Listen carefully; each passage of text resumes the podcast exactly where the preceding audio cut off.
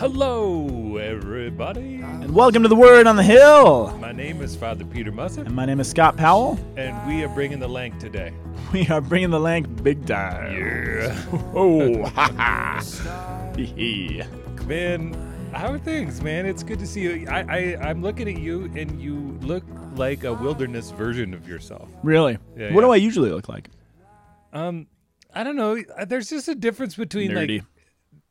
No, I mean you always mm-hmm. have that, even pa- in the wilderness. Pasty faced pasty face. nerd. No man, it's like it's you have this like wilderness look in your eye, like you've been in the sun and like it, I heard that there's a game that you guys play up at camp called "Is it dirt or is it tan?"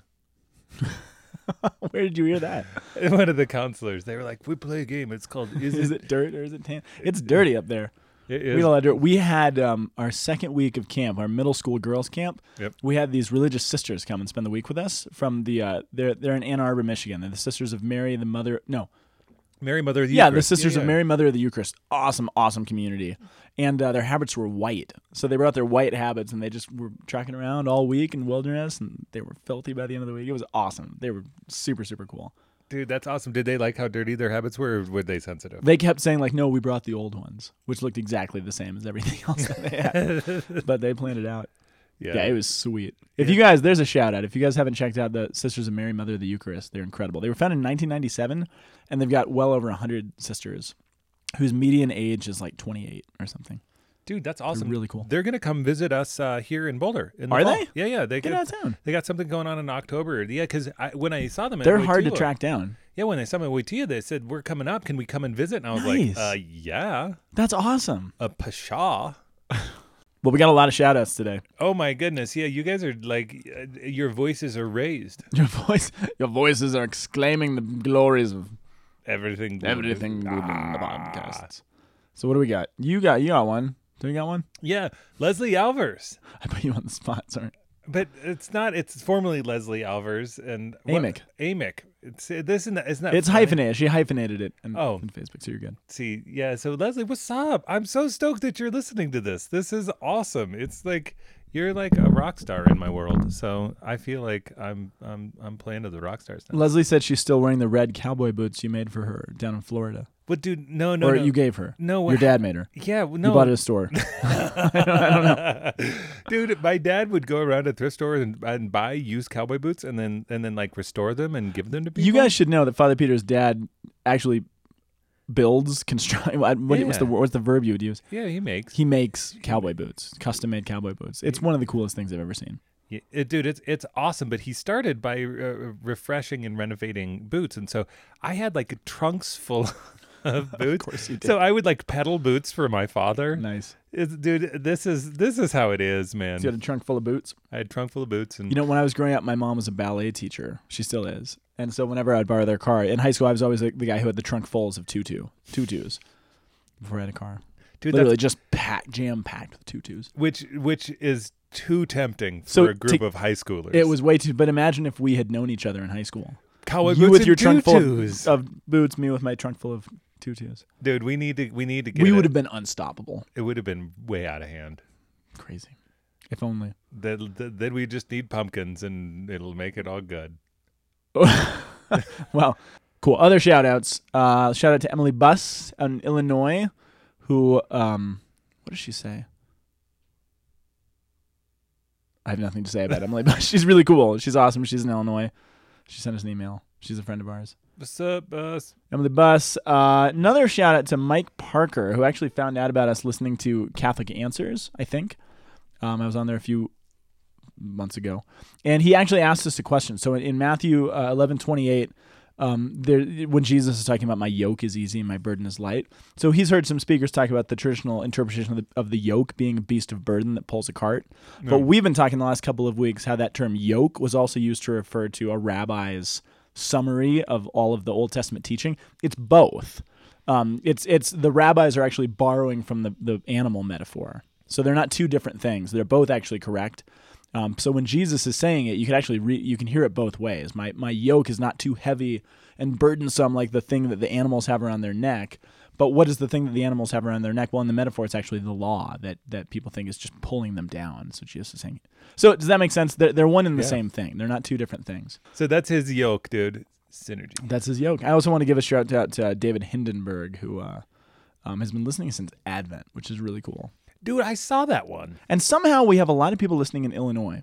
I don't know exactly how we got this hotbed of maybe just people in Illinois like to email. Maybe that's the they're listening everywhere, but just the big emailers are in Illinois, and they're all in Central Illinois too, which is weird. Dude, we you know what we need to do? We need to go to Central Illinois and do a Lanky Guys live. We've been invited multiple times. That one guy said he was going to give me the best cup of coffee of my life. Remember that? Oh yeah. Bring it on. Okay, Peoria, dude. Illinois. Peoria. Peoria, Rockford, Springfield. Yeah, dude. Uh, then then we're gonna sing the entire Sufjan Stevens album, Illinois. Oh man, Sufjan. All right, 17th Sunday in Ordinary Time. So we're going to be looking at Uh, 18th chapter of Genesis. 18th chapter of Genesis. Isn't it 1818? Uh, no, it's 1820 through 32. Oh man. Did you prepare the wrong readings again? no, no, no. I Okay, I I, uh, I just have been reading context. Oh yeah, no, for sure. Well, the nice thing is that the church has actually been giving us context because we got uh, basically the thing that happened right before this this past Sunday Yep. when the, the visitors show up to Abraham's house. So, okay, it's 18, Genesis 20. 18. Then we got Psalm 138 with a lot of verses. uh, we're looking at Colossians. We've been in Colossians for a while. Colossians chapter 2, verse 12 through 14. And then finally Luke 11, verse 1 through 13.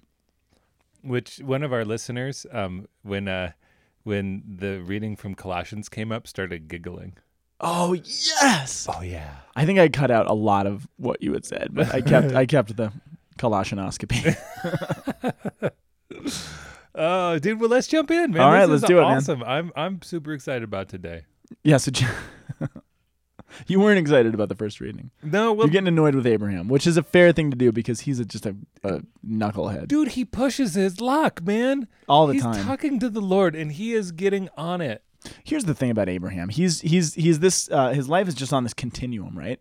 It's like a heart monitor where he's just constantly going up and down and up and down, right? Yeah. Because he finds the Lord. There's this Jewish tradition that when um, there's a Jewish tradition that there are seven different visits that Abraham gets from the Lord with ten tests that go along with this, and they're not they don't all show up in the Bible, but Acts quotes one of them that's not in the Bible, so it tells you the early church was thinking about this. But the tradition says that way back when Abraham was still in Ur of, Ur of the Chaldees, um, which is present day, well, which was then Babylon, present day Iraq, that God actually appeared to him, introduced himself to him, and Abraham was so moved by the Lord that he started tearing down all these false idols around, and that's actually what forced him to leave Ur of the Chaldees uh, to go up to Haran, where where we meet him in chapter twelve. So he's doing really well, and then we meet him, and then he's supposed to follow the Lord, but then he takes his nephew, which he's not supposed to do. But then he kind of gets back in his game, and he defeats all the kings. But then he tries to sell his wife off as his sister, and then he gets back on. He's doing well, and it's just this constant back and forth. So last week we looked at this great moment he had where he's just he's just been circumcised. He's just undergone this tremendous pain, but yet he's showing this hospitality in spite of it, even with his, his very body bowing down and running. So he's doing well again, but now he starts to head downhill. Yeah, dude, I, I have to, I loved preaching last week. By the way, Yeah? on Genesis. Yeah, dude, it was it was just really fun. I just I, I thought it was it was very very pertinent. But It was really cool. but now, yeah, brother. Well, this is the thing though. Is is the in, in one of the things that the Lord does in preparation, which I I'm struggling to understand. I mean, I I, I guess. How do we know the inner thoughts of God? Hmm. Because we have the, the, it says, you know, then the men set out from there and they looked toward Sodom, and Abraham went with them to set them on their way. The Lord said, Shall I hide from Abraham what I am about to do? We gotta we gotta back up though to the very beginning of the reading because we can't understand the, the back and forth without the thing that comes before. Which is Sarah laughing. No, no, no. Right, you you skipped the very first part of the reading for this week. You skipped verse eighteen. Dude, I'm in verse 16, bro. Dude, what? I thought you were okay. Yeah, yeah. Cool. We'll keep going. Because. I shall, shall I hide from Abraham what I'm Sorry, about to I'm do? looking at the readings on the internet on the USCCB website. Seeing that Abraham shall become a great and mighty nation, and all the nations Oh, shall okay, bless okay, them okay, by okay, themselves by him. Yeah, yeah, you're right. Then, and then the 19, no, for I have chosen him that they may charge his children in his household after him to keep the way of the Lord, doing righteousness and justice, so that the Lord may bring him what he promised him. No, you're right. You're right. So here's the thing. Here's what we have to kind of get first. Um, that that word righteousness and justice in verse 19 Yeah. that you quoted, um, which we skip that, don't we? We do. That's why. That's why I thought we started in 18. No, I you're was- right. I, I it's weird when things jump. Oh no, it just starts in verse 20. Yeah. Sorry. So the, the, right before that, we get this term justice and righteousness, which is a term that actually appears all over the Old Testament. Justice and righteousness, and it's always paired together. It's always a word group, and um, it, it's justice and righteousness. Whenever you see those word pairings together, it, it usually has to do with. So we talked a couple weeks ago about this concept of gemilut chesed, works of loving kindness. It's what we can kind of translate as Catholics to the the uh, the corporal acts of mercy, right? Showing mercy to the oppressed, social justice, you might say, right? That that kind of a thing. And so that that's sort of what God wants to do. But then where we pick it up in verse 20, this is where it's it's kind of key. It says, In those days the Lord said, The outcry against Sodom and Gomorrah is so great, and their sin is so grave that I must go down to see whether or not their actions correspond to the cry that comes against me, right? Um, so when we think about Sodom and Gomorrah, there's there's kind of an automatic association that we have with Sodom and Gomorrah. What's the sin of Sodom and Gomorrah? Uh, um, unnatural relations. Yeah, it's where we get the word sodomy, right? So there's the sexual sin that we always sort of associate. But to focus on the sexual sin, I think, is actually to miss part of the point here. And what, um, and not to downplay the sexual sin, but we have to see where it comes from. Oh. So in verse 20, where it says, the outcry against Sodom and Gomorrah is so great, the word for outcry in Hebrew is sed acha. Um, and sed acha. Aha! Acha! I'm learning things. Ah, yes. Aha. So sedekah, which which literally means outcry, that that idea will go through the Old Testament prophets. You actually see the term sedekah number. It, it's you know that hymn we sing, "The Lord hears the cry of the poor," Yeah. Um, which is, comes from a psalm. That's the sedekah. The Lord hears the sedekah of the poor. And the two places I just want to point out where this appears um, elsewhere is in Exodus chapter seven. So remember when the the Israelites are in captivity in Egypt right before the Exodus story. Yeah. God says, "I heard the outcry." Of the Israelites in Yes. Egypt who were being oppressed. So what is the Sedekah? Well, it's it's their outcry. They're being oppressed. They're being enslaved. They're doing all this stuff, right? Yeah. But one other one, it's used against Israel at one point. So there is a Sedekah, an outcry against Israel itself, Oh. and it's in the book of Isaiah, which I had my Bible open to and I lost it. Um, let me get there really quick. Tell a joke, Father Peter. So the other day, I shoot. Uh, don't you hate it when somebody asks you to tell a joke and you just can't? I had it open. I'm gonna have to edit it. Maybe not. That's okay. This is lots of fun. Okay, so it's in cha- it's Isaiah chapter five verse seven. This is an accusation God brings against Israel. He says, "For the vineyard of the Lord of hosts is the house of Israel, and the men of Judah are his pleasant planting. And he looked for justice, but behold, he found bloodshed. He looked for righteousness, but behold, a said acha, an outcry." So right ah. before Israel is destroyed, basically in the captivities and the exiles, God says in Isaiah, that is because he looked for justice and righteousness. But what does he find? He finds bloodshed and lack of righteousness and an outcry. So, what is the outcry? The outcry is this cry of the poor who are being oppressed. So why is Sodom and why are Sodom and you know we, we hear the story of Sodom and Gomorrah and I think it's it's a hard one for us to wrap our minds around because here's God, the God of love, the God of the universe, just obliterating two cities from the face of the earth. And you want to be like, well, why would a good, loving, righteous God? Where's the forgiveness? Where's the mercy? Right? Yeah. And this is the answer to that question. The mercy is there is there are these people being trampled down, being used, probably sexually used, being oppressed, being enslaved, and they are crying out to God saying, "When will you help us? What will you do about this? Save us." Yeah. And God's answer is, "Okay, I'm going to step in and I'm going to punish." And so to see it as just this arbitrary, okay, God's pissed off because they're sin and they're doing this stuff and he blows them up. That's not the point. It's God actually showing his his mercy and his justice because God, God can't let evil go on forever. So he's showing his favor to these people who are being oppressed. And and I mean the key idea again, we, we get the idea of sodomy and the sexual sin from Sodom and Gomorrah, but the, the point of that, you don't see sexual sin coming unless it's coming out of a culture that's already engrossed in itself and in selfishness and corruption. Sexual sin comes out of cultures that are self focused, right? That are selfish, that are corrupt, that have, have let themselves go this way. Yeah. And that's what's going on in Sodom and Gomorrah. We, we can't be so naive to just sort of um, nail it down. Oh, it's because of homosexuality. No, where did that come from? Why is this actually happening? What kind of a culture allows this sort of thing to be produced? Well, that's the culture we're dealing with. That's what God is up to. Does that make sense? Yeah, it does. So I think that it throws a whole different kind of picture toward Well, this Well, w- to me. Yeah, well, this is the interesting thing, though, is that um, we have Abraham who sees all of this. Right.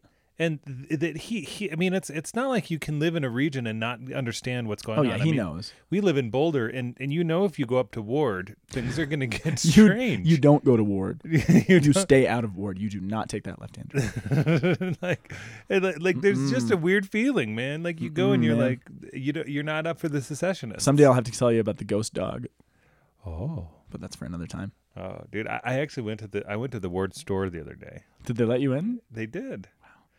And they ha- it's a weird store. but but there's a bunch of fiber arts in the back in the back and I almost I almost bought like a like a hand woven hat from Ward. Do they even use money?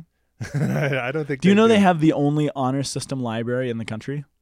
No. They pride themselves on that. Dude, I want to go borrow a book. Go borrow a book. All right, let's get back to business. Yeah. This is the thing Oh, though. and, and his cousin Lot, remember, actually lives there. yes. So he certainly knows it because Lot's there. He certainly knows, and Lot's given him a report, I'm sure. Well, yeah, Lot. We know I was looking at next week's reading. I wish it was the continuation of the story Me because that's where but we- comes in. But we end up in Koheleth. Koheleth.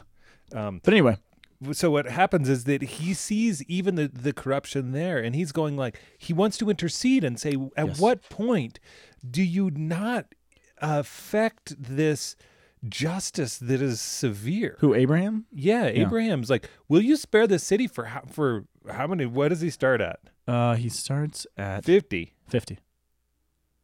Which normally the the um i mean when we look at numbers in the old testament Mhm. Yeah. it's more about a, a, a, qua- a quality quality versus a quantitative reality so but this se- this still This feels pretty qualita- quantitative. quantitative yeah, Yeah. yeah. yeah. Yeah. I think it is. I mean, here here's the bottom line with this. There's there's two things I want to point out here. Number one, um, is it possible for God to change His mind? Because this happens at least three times in the Bible. Remember, Moses goes back and forth with God, seems to change his mind. Jeremiah goes back and forth with God. Here, Abraham goes back and forth. Well, hey, you know, let's bargain a little bit. So, is it possible for God to change His mind? no No, fundamentally no, especially for the Jewish people. I mean, this is the idea God is. It's not he was or he will be, he simply is. And so God, by definition, is unchanging. And so if God cannot change and cannot change anything about himself, his mind, um, then what is he doing? Well, th- this isn't God trying to have his mind changed. This is God condescending. I mean, who's who's different by the end of the story? Has God changed and understood something new, or has Abraham changed and understood something new that he didn't understand before? i choose uh, option b Option B. ding ding ding. thanks Yeah, Abraham. I mean, he's what he's doing is he's letting Abraham in, and it's kind of beautiful that he allows Abraham to do this. I mean, it, it's my uh my our, our both of our old teacher Tim Gray used to give the example of, you know, if you um, walked into a room and you saw somebody just speaking baby talk to the floor, just going goo goo. To the floor Well, just to say, you didn't see that there was actually a baby down there. Oh, I was, you just saw a person st- sort of speaking baby talk, and then you walked in a little further, and you're like, "Oh, there's a baby down there," and he's talking baby talk.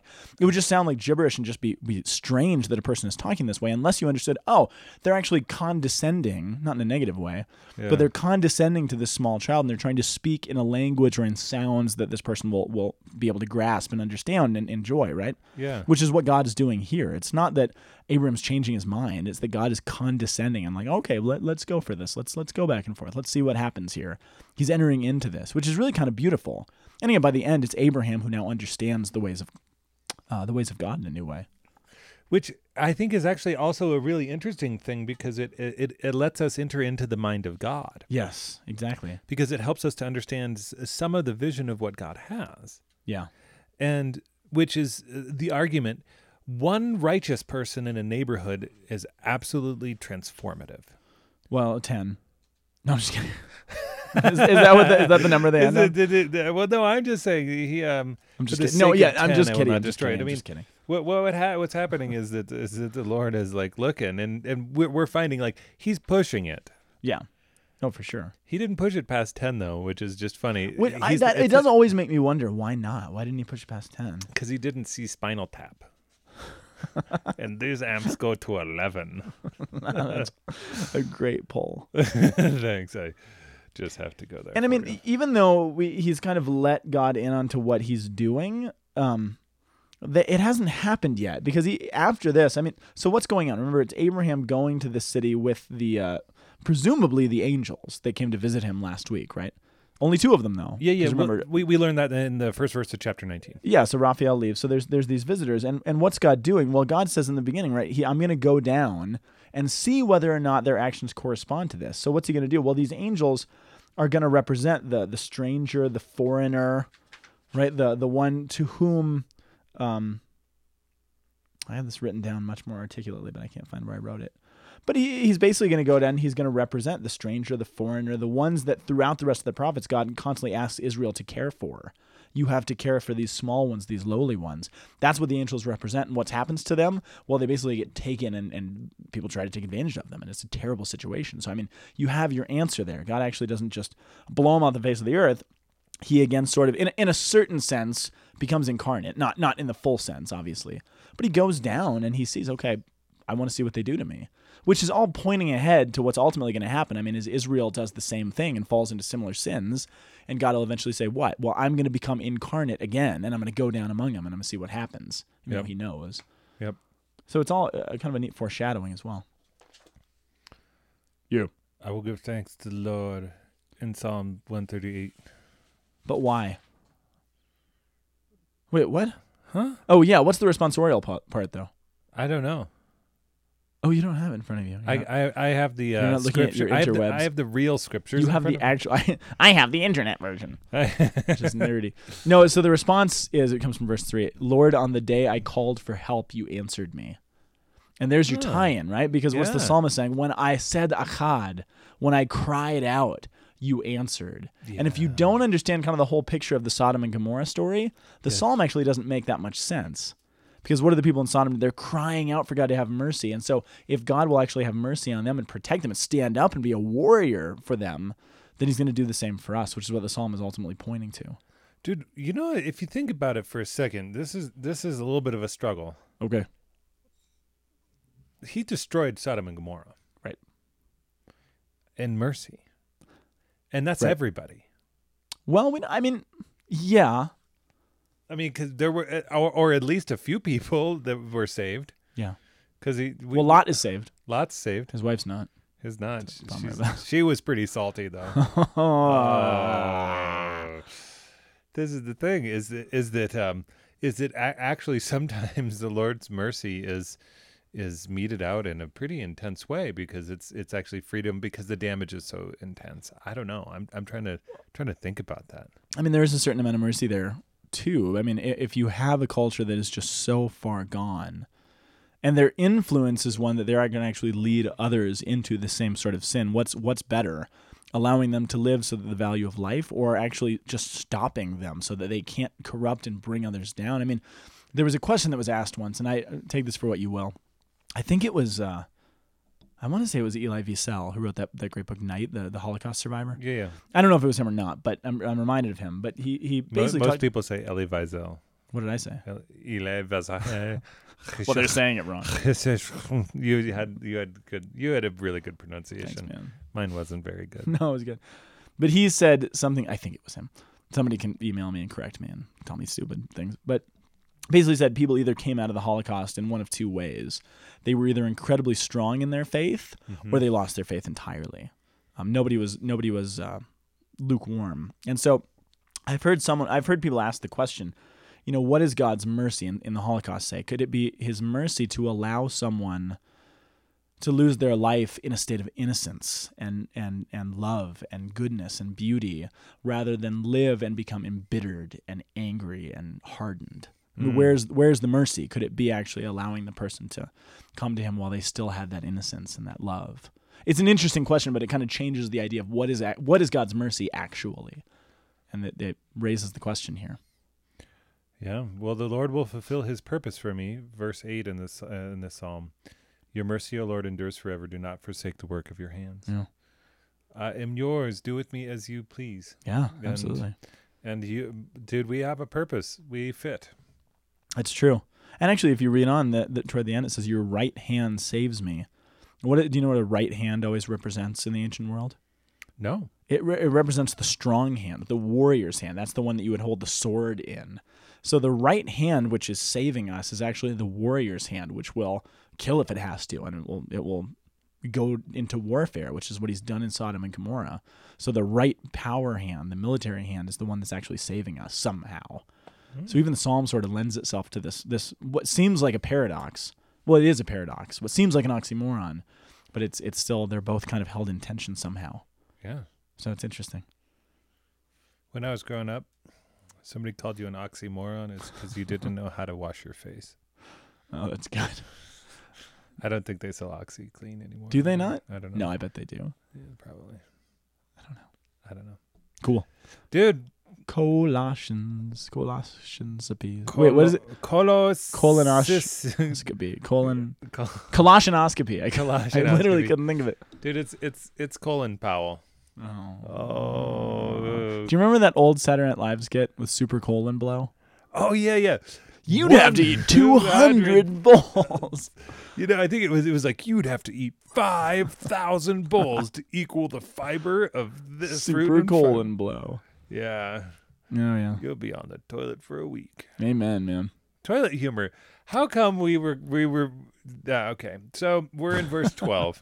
I'm just gonna. So back to I'm verse- just skipping all of whatever that was just about to happen. That's all right. Let's leave it there. Yeah, so Colossians. Um, Colossians, well, what do you have to say about Colossians? Because I can't find the connection here. I think it's a great passage. I think it's beautiful about baptism, which, well, no, okay, no, I did. I actually, before we, while we were eating our pizza before this, I did find a connection. So here's what it says Brothers and sisters, you were buried with him in baptism, in which you were also raised with him through faith in the power of God, who raised him from the dead. And even though you were dead in transgressions and in the uncircumcision of your flesh, he brought you to life along with him, and he's forgiven our transgressions.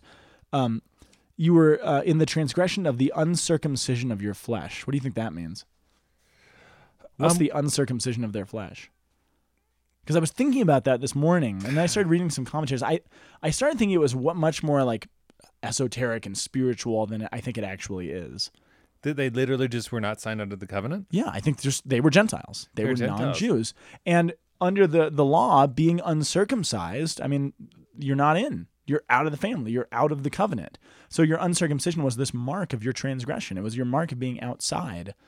Um, there is. I, I mean, I wonder what's going on here. I mean, here is God in the first reading and then referenced in the second reading, hearing the outcry of the poor against those who have greatly transgressed him. And there's mm. you, you do get this idea that transgression in the Old Testament is just dealt with differently than transgression in the New Testament because in a certain sense we all deserve to be obliterated from the face of the earth like Sodom and Gomorrah. Perhaps these Gentiles did as well. I mean, I, I, Colossae wasn't as bad as someplace like Corinth, right, where they were doing things far worse than what was going on in Sodom and Gomorrah. And yet Corinth now happens to be one of the, you know, we have two books in the Bible based on this church that thrived in the city of Corinth, which was like a Sodom and Gomorrah for Pete's sake. Yeah, well, you know, this is this is actually where I ended up. As as I was concentrating, uh, as I was getting context, you go to you go to verse eight, and it says, um, it says, "Don't let anybody make a prey of you by philosophy, empty deceit, according to human tradition, according to elemental spirits of the universe, and not according to Christ."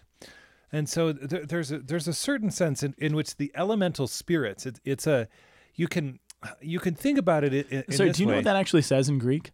It says the RSV has "Don't let anyone make a prey out of you." In Greek, it actually says "Don't let anyone kidnap you," Oh, which I just think is more to the point. Yeah, don't let anybody kidnap you by weird philosophy and empty deceit and the elemental spirits. Hmm. Elemental spirits are really connected with a, a paganism. It, it's it's deifying a created reality. Yeah, totally. And so, so these elemental spirits of fire and wind and earth and all, all of this stuff, it, it's it's saying that there's something fundamental inside of us. I mean, we, we really um, we are made of dirt, and Yeah. unto dirt we will return.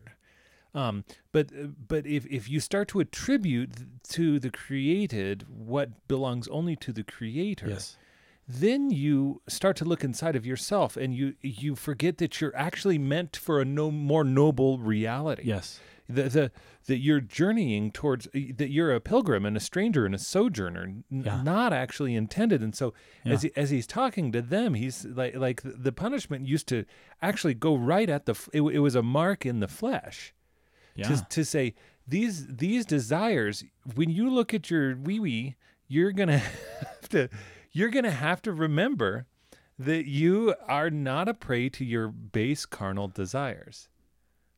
I, Yeah, no, it's. I mean, it's true. It's weird to say wee wee, but that, but I don't know. I'm trying to be. I'm trying to be like no, it's good. G-rated. That was G rated. Well, you. I don't know. least PG. PG. No, it's true. I, I mean, that's and that's important. Um, and and so so so what ends up happening is that we look at Sodom and Gomorrah. Yeah. We look at the, the these these cultures, and they actually have become a prey to the philosophies and these empty desires and these these and and to actually go towards the base realities rather than actually something much more noble and Yeah. lofty and and that and that's why it's it's like on- once you've totally surrendered to the base realities it becomes it becomes hard to actually recover and to reorient your mind towards who who you really are and who God really is Right. But uh, I mean, the the way that Paul wraps up this passage, I mean, if when we inevitably do fall to those things and become kidnapped, I mean, what happens to those transgressions? Well, in Sodom and Gomorrah, those transgressions were basically you were obliterated because of them. yes Right. What does Paul say at the end here? It says he also removed it from our midst, nailing it to the cross. What happens when Christ is nailed to the cross? we're set free What happens to Christ? he dies he is obliterated, He's like Sodom and. Gomorrah are. So what happens to hmm. the transgression? He freely takes it and says, "Yes, you were guilty of this. Now I have free will." I mean, the obliteration is there. This sin is sin, and be, if God is good and if God is love, then sin cannot just go be perpetuated and say, "Oh no, it's fine. I'll just forget about that. I'll turn a blind eye to that." No, it has to be dealt with. yes How is it dealt with? He says, "Well, I will deal with it, Yep. and I will still obliterate, and I will be obliterated along with it." But then I'll come back, and then there's there's another half to that story. so you. yeah dude Yeah. yeah So Luke, Luke, Luke, I am your father, Luke. so there's lots we can say about Luke. Um, here's how it starts. Well, I, I mean, Dude, come on, dude. I just like dropped. We're talking about the Our Father. didn't I talked about the oh, Our I Father? I didn't and connect and it. I, was didn't think of the Our Father. Yeah, I was looking past the Our Father Luke, something I am your father, Luke. I mean, Oh, come on, No, dude. that's It's a- hilarious. Uh, thanks. It is. It's a Yeah, riot. great. No, it really is. That was that was good. I'm sad I missed it. you all laughed, I'm sure, in your cars. Yeah. Avery drinking your coffee. Well, the people who actually read the readings, which we want, I want to encourage y'all. Yeah. You're gonna get like a even a lot more if you read the readings before Totally. here. Yeah, don't. I mean, if you have a choice of listening to us or reading the readings, read the reading. Oh, always, and then listen to us because it's gonna be it's gonna be way it's gonna be way more fruitful. Because other than lis- listening to us and we're like, I'm like talking about stuff. that you are. All right, so Luke 11, chapter 1. Jesus was praying in a certain place. When he had finished, his disciples came to him. One of his disciples came, said, Lord, teach us how to pray, just as John taught his disciples. And this is where we get uh, the, Jesus giving the Our Father prayer. It's a slightly different, it's a slightly shorter version than Matthew gives us. Um, but one thing. That means that means Luke was wrong, and he. oh, did, he- no. That Luke wasn't inspired. He didn't listen to Jesus when he got the, when he got the big lessons on on how to like pray, dude. Whatever Aw. whatever the strain was, dude, he just missed it. Can you believe that? You know what's kind of funny though? So this is a stumbling block for people. the fact that something like the Our Father is slightly different in Matthew than it is in Luke. And I, and I'm being I, No, no, I- I'm, I I'm just understand, doing but it for you. I know, I, I know, but it raises an important point. It does. Because you got to wonder. I mean, well, okay, why is it different in Luke? Because this is a prayer that we pray all the time. So which one's who's right, who's wrong? Um, you know, it could be that that Luke has has spliced some things together, or it could be for Pete's sake. I mean, how many times do you give the same homily any given Sunday? I mean, I can give it up to well, canonically, I'm supposed to only give it three times. Right. So you better But put that on the podcast. but you know, if things. The point is, you'd give it multiple so- times. Yeah, sometimes. and you is it it word for times. word every time? Yes. Oh. Nah, I'm just kidding. Never. It's never word for word. I mean, it's the same always- homily. It, at its heart. So I mean, could it be that Jesus actually taught people to pray multiple times? He had three years for Pete's sake in which he was going around. I mean, this is the same thing. I wonder this about the the Sermon on the Mount versus the Sermon on the Plain. Yep. Right? Could it be? I mean, Je- Jesus is going around for three years teaching people. Surely he gave a similar teaching more than once. Right? Yes. Does it mean the Gospels are in conflict with each other? No, absolutely not. It means that Luke is hearing this the way that he heard it, and it could be that Jesus taught this multiple times. And the content's the same. I mean, it's all there. But the thing that's interesting about the Our Father prayer, every word of the Our, every line of the Our Father prayer, actually relates back to the Exodus story. Um, I actually read the gospel first this week, and I was wondering if there'd be some relation to the Exodus in the readings, and I, I- I, don't find a direct one. But every single every single line. I mean, so Father. The only time that God was referred to as Father in the Old Testament, there were there were rare occasions when God was referred to as Father in the Old Testament, and they were o- it was only used in reference to the Exodus. Because remember, it was in the Exodus in Exodus chapter four Yeah. when God revealed Israel to be His firstborn son. So Oh. he essentially sets himself as father. And so a couple other times when the Exodus is referred to, God is called Father or Father, the fathership of God. So for a Jewish person, hearing God called Father Yeah. is an automatic association with the Exodus. What's the Exodus? What's the moment where God set his people free from slavery? Right? Which is which is what God's leading us to. Wow, cool. So hallowed be your name, the next line. When do we have God's name revealed for the first time? Oh, in uh, Burning Bush. Yeah, in the Exodus story. Again, right? Yeah. So your kingdom come, your will be done on earth as it is in heaven. Give us this day your daily bread. What, a reference to the manna. Manna. It literally in Greek it says our bread for today. Um, Saint Jerome translated this as "Give us today our super substantial bread," which I always I don't know exactly how he came to that, but I always like that translation because it's more than just bread. Here's some bread. Have some bread. Yeah, he he he liked the banana bread. Ah, Uh, witch. Yeah. Um, and forgive us our sins or our debt. Oh, and forgive us our sins as we forgive everyone who is in debt to us. Do you remember the the um the tradition of the Jubilee year Yeah, yeah. when all debt was forgiven? which which is funny because dude i was thinking about this i was looking around and i i don't know a time where you actually see in the old testament people go for the the jubilee like Only two times. Yeah that that's where i'm like i'm like this is, held up as this ideal but they fail in the jubilee pretty seriously We should talk about this sometime. This is this is a profound. We don't have time to go into this, but no, this is huge. It's commanded back in Leviticus. yeah And um, it, you don't see it ever happening. Actually, the terms justice and righteousness, which we talked about at the beginning, Yeah. that's code word for the year of Jubilee. And what's the Jubilee year? Basically, you release debt, you release all slaves, and you give back land. land yeah it's everything Which is well, it's it's the Exodus again. Why do you do those things? Because at, when they're getting this law, they just came out of the Exodus when God released them from slavery.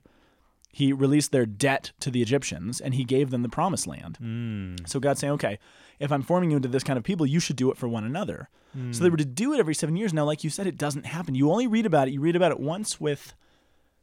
It's either Saul or David. I think it's David executes justice and righteousness, or justice and equity yeah which is a code word for Jubilee. Um, and the only other time I think you see it is in Ezekiel chapter 37. Is that right? No, or Jeremiah. No, Jeremiah. Jeremiah chapter 37. ezekiel 36 It's not Ezekiel at all. It's Jeremiah. whatever No, no. It, you're just acting like a ceo again No, all you're, all, you're, on, all you're concerned about is my profits prophets. Ah, come No, on But it shows up toward the end of Jeremiah, and here's what Okay, happens. So uh, the king, the, the last sitting king, I think it's Zedekiah, sees the troops of Babylon on the horizon. So the prophets have been shouting, saying, if you don't clean up your act, you are going to get destroyed. Like Sodom and Gomorrah, you're going to lose Jerusalem. Everything's going to go down. They're seeing the troops of Babylon on the horizon. yep And Zedekiah, freaking out, is like, "Oh no, what do we do? The prophets were serious. this is actually happening." Uh, uh, and he looks around and he's like, "Okay, we haven't done the jubilee year in a really long time. we neglected." He basically says, "We neglected this. We haven't done it." So he's like, "Okay, quick, everybody, release your slaves and your debt, and we'll see what happens." And so they they all actually form this covenant, and they have a jubilee year. And they release their slaves and they release the debt and everything else. And then if you keep reading, it says they all once they all kind of got sick of cleaning their own toilets and making their own meals and stuff, it says everybody took back their Hebrew slaves. Oh. And it's at that oh. moment that God basically steps in and says, okay, you have neglected the Jubilee year. You haven't done it. You've ignored it, which is one thing, but it's another thing to then do this and then renege and take it back. And God says at that moment, this is the key to everything in the Old Testament. He says, because you have done that, I'm going to release you to the Babylonians and to the sword, and I will set you free to their power. And I will basically reverse the Jubilee year. So you will be in debt, you will be enslaved, and you will lose your land. Oh. So he reverses the whole picture because, like you pointed out, they didn't actually do it. which is so the, the Our Father is actually the inauguration of the Jubilee. Because I don't think anybody even heard the words of the Jubilee until Jesus shows up, actually in the Gospel of Luke. Remember when he reads in the synagogue in chapter 4? yes, it- And you're he says, favorable the year the of favor of the Lord is, and this is in your midst. That's Jubilee language. Everyone's like, wait a second, the Jubilee, it's back, and now everything. I think everything in the Gospel of Luke in some way relates back to this theme of Jubilee. which which is phenomenal. Which Yeah. which I, You. which I think is actually part of the reason why we're ba- we're back with Abe. Is we're, living a, a warning of what does it look like to be enslaved, and what is Yes. the fruit of that Yes. enslavement versus the Yes. fruit of not engaging this uh, enslavement. We look at um, Colossians, and you look at the fruit of, of this slavery and this this kidnapping by philosophy and elementary Yeah. spirits. And he he's saying, no, don't renege on this. Actually, come and enter into this, and let the kingdom actually take fruit and take hold and be inaugurated. But this is the beauty of the new kingdom that Jesus has established. Because I mean, think about this. Jesus tells the people around him, "Hey, I'm inaugurating a new jubilee year. What's the jubilee? Well, it's where you release all the debt, all the slaves, and you give back land." What's the status of Israel when Jesus says this? Well, they don't have any land. It's owned by the Romans. They're in debt to the Roman government up to their ears, and they're essentially political slaves. Yeah. So, in the midst of political slavery, no land, and huge taxation debt, Jesus says, I'm setting it all free, which tells us what? It's really not about politics. It's not about the plot of land that you own in your backyard. It's about a much deeper spiritual reality. So, for us, we can live in a culture that is crazy and is doing sinful things, and we can be distrustful of our, of our government and the people around us, and we can realize, no, the presence of God is actually still among us. The kingdom of God is come among us, even if we don't have a Christian president, even if we don't. I, I, I don't know if Obama's Christian or not, but in his heart. But you know what I mean? Yeah. Because we look at the world around us and we're like, well, how can we have the kingdom of God when all these things are sort of in tension? All this sin is going on and the culture of death and the government, da da da da da. Well, Jesus is saying, no, it's fully possible. You don't need those things. God is going to work beyond those things, which is really reassuring, I think. and even actually take those those oppressive realities and transform them into the the uh, the seed of the church, the the reality of, uh, of what we live. Yeah. Yeah, exactly. Boom. Boom. One last thing on Luke, unless you have something else. That parable he kind of gives. uh, he says he said to them, "Suppose if you one of you has a friend who goes to him at midnight and says, "Give me some loaves of bread." You know, I have nothing Yeah. to give this friend of mine. Um, and he says in reply, "Don't bother me. The door's already locked. My kids are in bed. I can't give you anything." And he doesn't give up to give the visitor loaves. Um, he will, uh, if he doesn't give up, get up to give the visitor the loaves because of his friendship, he will get up to give him whatever he needs because of his persistence. Yes. So there's this weird um, passage, there's this weird parable in the gospel about persistence. And what I think of when I hear this persistence in prayer, which is what this parable is about, I think of the outcry and I think of the tzedakah. Oh. And God will hear the outcry, just like He's going to hear this guy banging at the door of his friend. He's going to hear the outcry of the need, just like He has all through history. God will always hear it, and I think that's what the tie-in is then with this gospel. You, Dude, you just like touched my heart. yay, It's really beautiful. Like the, the the truth is, is the Lord hears our outcries. yeah, He he and and he actually is bringing redemption and and that you, you don't have to lose hope. And even though his his timing is not our timing, Right. And like and like the uh, the perseverance in our prayer actually does bear fruit. And I'm just thinking of things in my own life, like, dude, the perseverance does bear fruit. Don't despair, like, Right. because because dude, we're here. It's on. We are in the new age. boom. Boom. In It's your true. face. in your in your face, old age. Yeah. Cool. Gosh, you guys, it was good. That would, Scott, I think you're cool, man. I think you're cool, Father Peter. I think you guys are cool. I Thanks think- for hanging out with us today. Yeah, totally. We lo- lo- loved it, and we hope you got a good workout in, and uh, we hope you enjoyed your commute. Oh yes, We um, we hope you enjoyed working on your CNC machine. doing your renovations of your house or building your spaceships in Russia, Oh yeah, and, and training astronauts in Training. Kazakhstan. whatever you're doing. Dude, we're just Keep on doing it, man. Yeah, I'm just thinking. Think about the multitude of activities. I know. It's kind of cool. We're gonna leave you on this note. Goodbye. we're praying. Pray for us. See you next week. Peace. The Word on the Hill is a production of the Aquinas Institute for Catholic Thought here in beautiful Boulder, Colorado. www.thomascenter.org. You can also send us an email at lankyguys at thomascenter.org. See you next week.